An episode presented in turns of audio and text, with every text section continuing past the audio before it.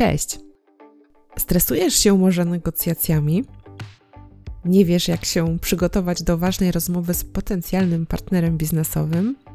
A może masz wrażenie, że zawsze Twoje rozmowy kończą się nie do końca tak, jakbyś chciała?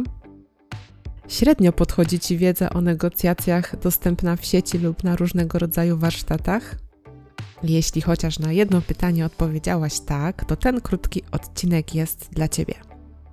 Opowiem Ci o bardzo prostej metodzie, którą sama stosuję, przygotowując się do negocjacji lub po prostu do biznesowych rozmów, na których mają zapaść decyzje dotyczące mnie i mojego biznesu. A przy mikrofonie ja, czyli Gosia, coach kobiet samodzielnych biznesowo. Kobiet, które postawiły na siebie i tworzą małe, świetnie prosperujące biznesy. Chcą robić fajne i wielkie rzeczy, dobrze prosperować i mieć czas na życie, pasję, rodzinę i przyjaciół. Okej. Okay. Nie wiem jak tobie, ale mi negocjacje spędzały sens powiek przez wiele lat. Przyznam ci się też szczerze, że byłam na kilku szkoleniach e, na ten temat, a nawet przerabiałam je niedawno e, na skończonych studiach menedżerskich. I metoda, którą ci dzisiaj przedstawię, nie pochodzi z tych szkoleń ani ze studiów, chociaż właśnie na tych studiach nauczyłam się jednej rzeczy, którą potem do tej metody dołączyłam i o której też ci powiem. To nie jest moja autorska metoda, ale z drugiej strony nie potrafię sobie przypomnieć, gdzie o niej usłyszałam i kto jest jej twórcą. Wracając do samych negocjacji i nauki o nich. Strasznie męczyło mnie to, że jest tyle technik i zasad i że trzeba to wszystko pamiętać, umieć stosować i tak. W zasadzie myślałam o negocjacjach jak o jakiejś takiej sztucznej grze i zastanawiałam się, dlaczego jakoś tak po ludzku nie można usiąść i się dogadać, tylko właśnie trzeba stosować jakiś próbny balon, zdechłą rybę, złego i dobrego policjanta, rzekomego zwierzchnika, czy inne dziwne tego typu e, zabiegi.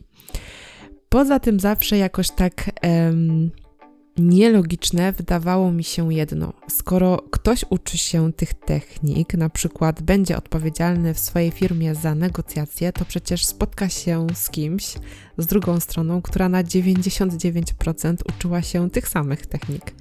Siadają razem do stołu i co, cisną na techniki? Powiem Ci, że to tak totalnie nie mój świat, chociaż czasem przyznaję z ręką na sercu, że komy zwierzchnik e, pomagał mi pozbyć się po prostu natrętów, którzy zawracali mi głowę i nie słyszeli mojego wielokrotnego nie.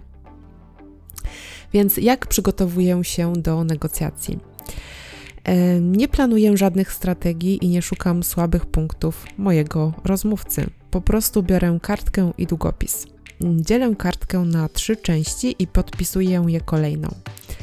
E, sytuacja idealna, to na co ewentualnie mogę się zgodzić i to na co na pewno się nie zgodzę. A potem biorę się za myślenie nad tymi trzema punktami i wypisywanie rzeczy, które pojawią się w mojej głowie i sercu. Sytuacja idealna, czyli jak już sama nazwa wskazuje, to taka sytuacja, w której wszystko to, na czym mi zależy, jest spełnione. E, tutaj więc muszę się zastanowić nad tym, na czym w ogóle mi zależy, e, co jest dla mnie taką idealną sytuacją, idealnymi warunkami.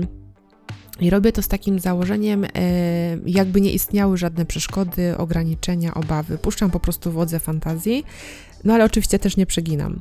Chodzi o to, aby naprawdę zastanowić się nad, nad tym, co jest dla nas ważne i czego w ogóle chcemy, w jaki sposób chcemy. E, druga część kartki to sytuacja, w której zastanawiam się nad tym, z czego ewentualnie mogę zrezygnować, biorąc pod uwagę tą sytuację idealną z punktu pierwszego. E, takie wiesz, ok, być może nie mogę mieć tego wszystkiego, więc z czego mogę w takim razie zrezygnować? Co mogę odpuścić? Co dla mnie nie jest aż tak ważne? Ile, do jakiego poziomu mogę zejść? Jest to też taki moment, w którym sprawdzamy, dokąd możemy ustąpić, bo na przykład poniżej tej granicy projekt, sprawa czy cokolwiek innego nie będzie dla nas korzystne, opłacalne, ciekawe, e, po prostu warte uwagi i zaangażowania. E, I ten trzeci, ostatni punkt, czyli wszystko to, na co na pewno się nie możesz zgodzić i się nie zgodzisz po prostu nigdy. To są takie warunki, na które wiesz, że za żadne skarby się nie zgodzisz. I zazwyczaj e, są to takie rzeczy, sprawy, które dotyczą naszych wartości i po prostu są z nimi e, niezgodne.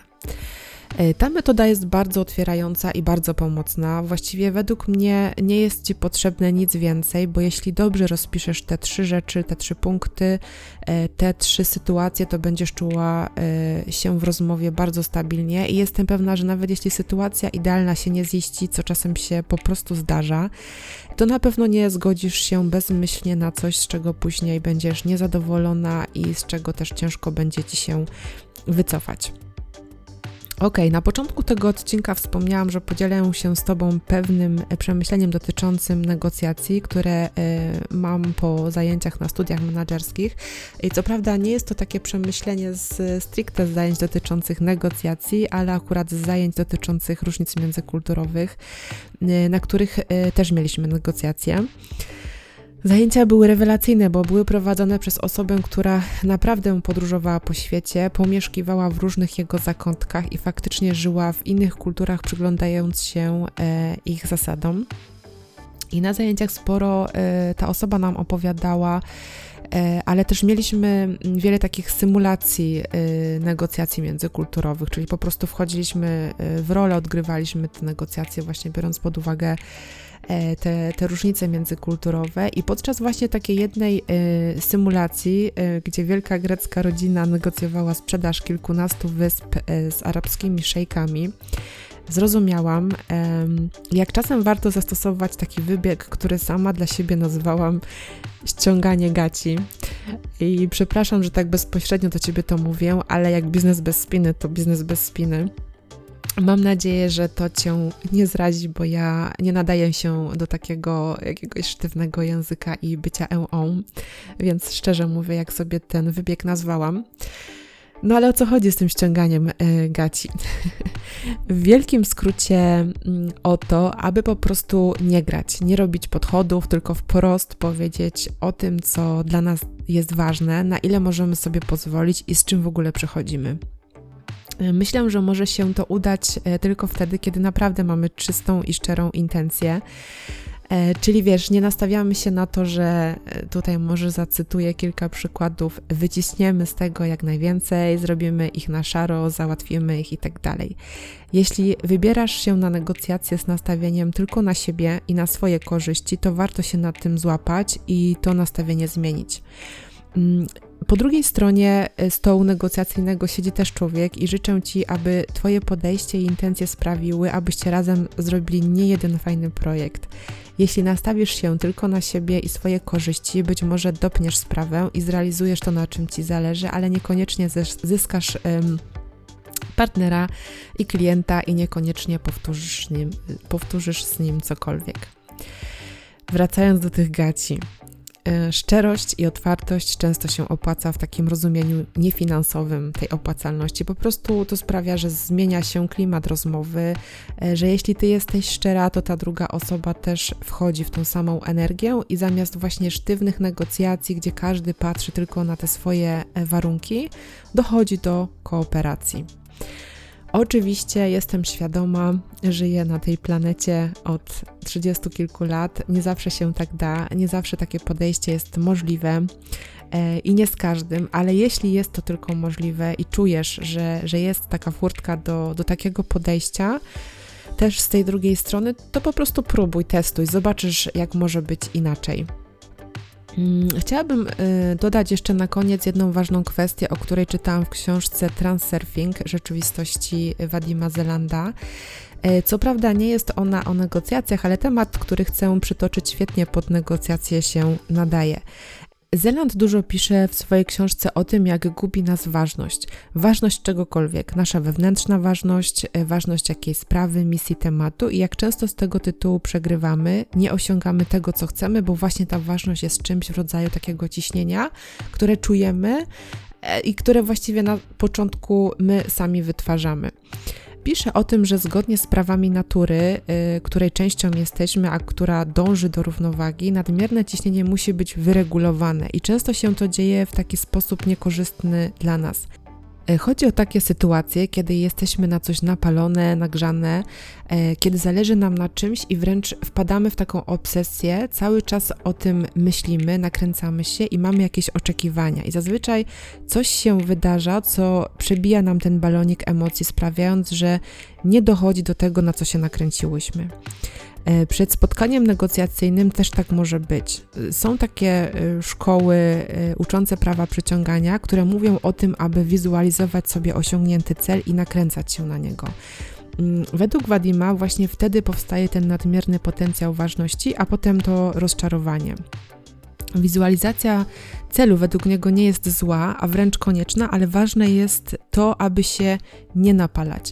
Zamiast tego napalenia czuć po prostu spokój i taką pewność, że to, na czym nam zależy, jest nasze.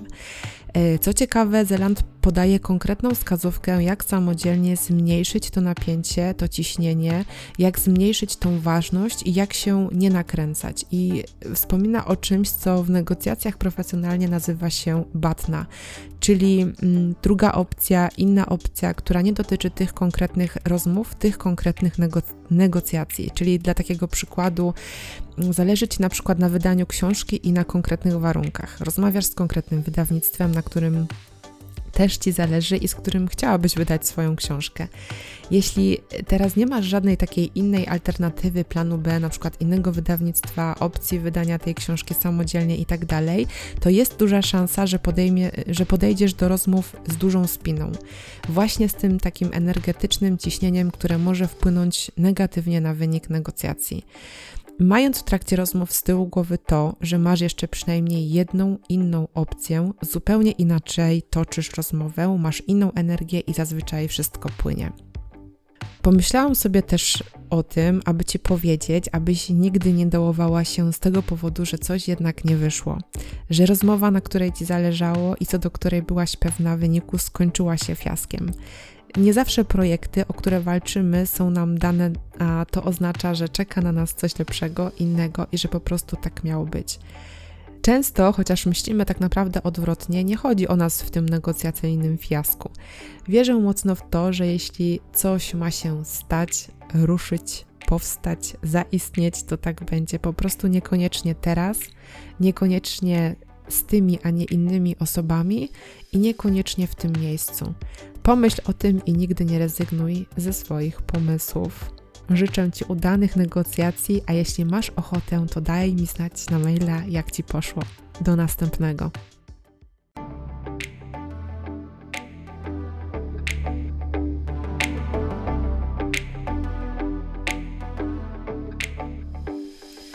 Dziękuję Ci za odsłuchanie tego odcinka. Będzie mi bardzo miło, jeśli dodasz mój podcast do obserwowanych lub ulubionych oraz jeśli podzielisz się nim ze znajomymi. Zapraszam Cię też na moją stronę www.małgorzatagabryś.pl oraz na moje kanały na Facebooku i Instagramie. Do usłyszenia!